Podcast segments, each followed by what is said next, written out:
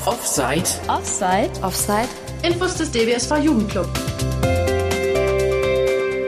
Hallo und herzlich willkommen zum dritten und letzten Teil unserer kleinen Miniserie über Teilnehmende am Berliner Hörspielfestival 2022 in der Kategorie Mikroflitzer.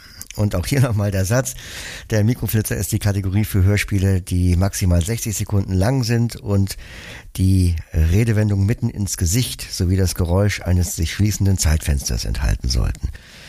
Jetzt kommt ein Teilnehmer, den ihr garantiert kennt, denn es ist mein geschätzter Kollege Rainer Delgado und auch den hat Lea Eberle interviewt. Ich sitze jetzt hier mit dem Rainer und spreche auch mit ihm über sein Mikroflitzer-Hörspiel. Hallo Rainer, magst du dich einmal vorstellen? Ja, hallo, ich bin Rainer Delgado.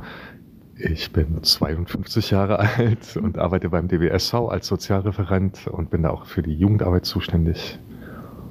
Ja, und mag Audiosachen. Du hast auch an dem Mikroflitzer Hörspielwettbewerb teilgenommen und bist da auch ins Finale gekommen.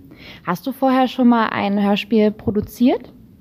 Ich alleine nicht, aber wir haben beim DBSV Jugendclub mal ein Hörspiel gemacht. Jetzt in der Corona-Zeit online und das war mit lauter WhatsApp-Nachrichten. Also ein Krimi-Hörspiel, das nur aus WhatsApp-Nachrichten besteht. Da habe ich mitgemacht und das war sehr lustig.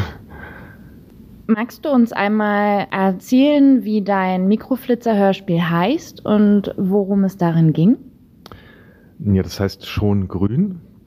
Und in der Ausschreibung, also es geht um Hörspiele, die eine Minute lang sind und wo ein sich schließendes Zeitfenster zu hören ist und die Worte mitten ins Gesicht.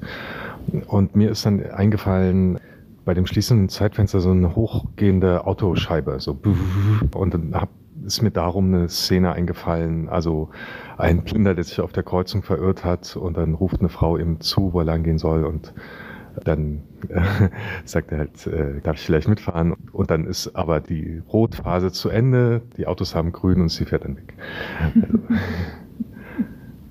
Also, also war dein schließendes Zeitfenster tatsächlich wortwörtlich mit dem sich schließenden Autofenster Genau, und mit der grünen Ampel sozusagen. Das war halt so doppelt. Und man konnte das halt an dem, ein wirklich an einem schließenden Fenster dann auch hören. Wer war denn noch an deinem Hörspiel beteiligt? Also du hast es nicht ganz allein gemacht, sondern da waren ja auch andere Stimmen zu hören. Aber warst es nur du und noch die andere Person, die gesprochen hat, oder waren da noch mehr Leute dran beteiligt? Nee, eigentlich nur ich. Also ich habe mir das ausgedacht, habe Geräusche von der Straße aufgenommen, von meinem Blindenstock und so weiter und die andere Stimme war meine Frau. und dann habe ich das äh, mit Audacity, also so einer Audio-Software für den Computer, die man auch ganz gut als Blinder bedienen kann, so in verschiedenen Spuren halt zusammengemischt. Wie lange hast du dafür circa gebraucht? Ich glaube, die Vorgabe war ja, dass das Ganze quick and dirty produziert wird innerhalb von 14 Tagen. Waren es dann für dich tatsächlich diese 14 Tage Hattest du das Gefühl, es war weniger, war es viel weniger oder vielleicht fast schon mehr? Na, ich habe halt jetzt nicht 14 Tage 24-7 an diesem Hörspiel gearbeitet, aber ich habe es schon relativ knapp dann eingereicht zum Ende der Frist, weil also man muss ja erstmal eine Idee haben, sich das genauer ausdenken, überlegen, wie und mit wem kann ich das machen, dann halt rumlaufen und Hintergrundgeräusche aufnehmen, sich den Text genau überlegen, weil das ja auch dann jemand anderes mitsprechen soll. Und also das reine eben schreiben, aufnehmen, produzieren, vielleicht so fünf Stunden. Könnte ich mir vorstellen, ich, ich habe es nicht mitgestoppt, aber es ist schon interessant zu merken, ne, für eine Minute, wie viel Arbeit man da reinstecken muss. Also, dass sich also so Audiosachen nicht so einfach mal nebenbei machen lassen, merkt man da schon. Was würdest du sagen, waren deine Schwierigkeiten und was ist dir besonders leicht gefallen? Also das so zu machen, wie es war, irgendwie ist mir das leicht gefallen. Also diese Idee zu haben und das dann so aufzunehmen und gutes Schneiden, das ist halt ein bisschen aufwendig. Ich glaube, das geht auch schneller, wenn man sehen kann mit dieser Software und so. Und wo ich halt überhaupt nicht fit bin oder, oder mich nicht gut auskenne, ist so Audio-Feinheiten. Also ich habe das mit dem Handy einfach aufgenommen und nicht mit einem tollen Mikrofon und weiß auch nicht, was man da einstellen muss an, an Schwellenwerten oder ob und wie viel Hall man dabei mischen kann und also diese Dinge, was so richtige fitte Audioleute halt alles wissen. Also es war sehr einfach gemacht. So ein bisschen im Sinne do it yourself. Ja, genau. Und würdest du das nächstes Jahr auch wieder machen oder sagst du so, oh ja, okay, das hat mir jetzt einmal gereicht, brauche ich jetzt nicht nochmal oder sagst du, oh, das hat mir jetzt schon Bock gemacht, das nochmal anzugehen und nächstes Jahr wieder was einzureichen? Doch, ich fand es echt lustig. Also man braucht natürlich eine Idee. Ne? Also das wird bekannt gegeben, ne? also eine Minute, also wenn es das nächstes Jahr wieder so gibt in dem Format. Und dann muss man halt bestimmte Sachen da einbauen und, und dann braucht man natürlich eine Idee. Und wenn ich die dann wieder habe, dann würde ich das auf jeden Fall wieder machen. Bist du sonst auch ein großer Hörspielfan? Eigentlich schon, ja. Also ich höre gern Sachen und habe jetzt auch, es gibt ja Krimi-Hörspiel-Podcasts, zum Beispiel vom Deutschlandfunk oder vom NDR oder WDR und ja, oft sind das auch gut gemachte Hörspiele, die ich gern höre.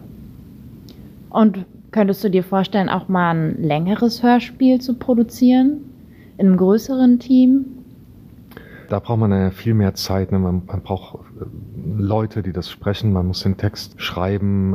Die Leute müssen das gut sprechen können und all so ein Zeug. Also das ist dann einfach viel mehr Arbeit und da weiß ich gar nicht, ob ich mir so viel Zeit dafür nehmen könnte.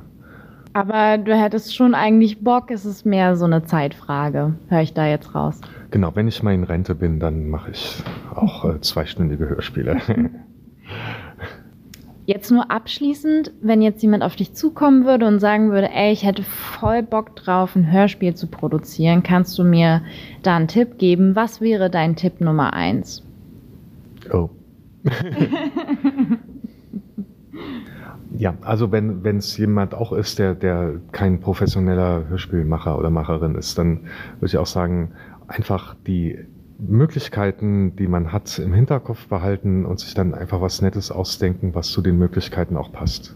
Und nicht, äh, es nicht übertreiben und dann hinterher frustriert sein, wenn man Sachen nicht hinkriegt. Also auch ruhig klein starten in so einem Mikroflitzer-Format und dann darauf aufbauen. Ja, oder auch, ne, wenn man jetzt sagt, ich brauche ein Geräusch von einem einstürzenden Hochhaus und dann gibt es vielleicht auch Geräuschdatenbanken, wo man sowas findet. Man könnte auch selber ein Hochhaus in die Luft sprengen. Aber dann einfach zu sagen, na, das ist mir jetzt zu kompliziert, ich äh, umgehe das irgendwie. Ich konzipiere mein Hörspiel so, dass ich das mit meinen Mitteln auch hinkriege. Okay, dann vielen lieben Dank für dieses Interview. Ja, danke, Lea. ja, gerne. War auf jeden Fall spannend. Danke für die Infos und Denkanstöße. und jetzt schon grün.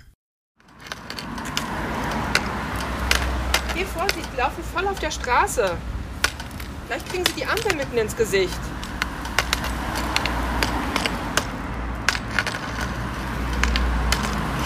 Wo muss ich denn hin? Drehen Sie sich um und dann zwei Meter.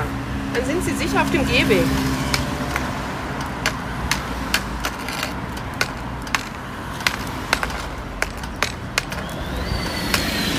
Kann ich nicht mit Ihnen fahren? Oh, sorry, die Ampel wird grün. Ich muss los.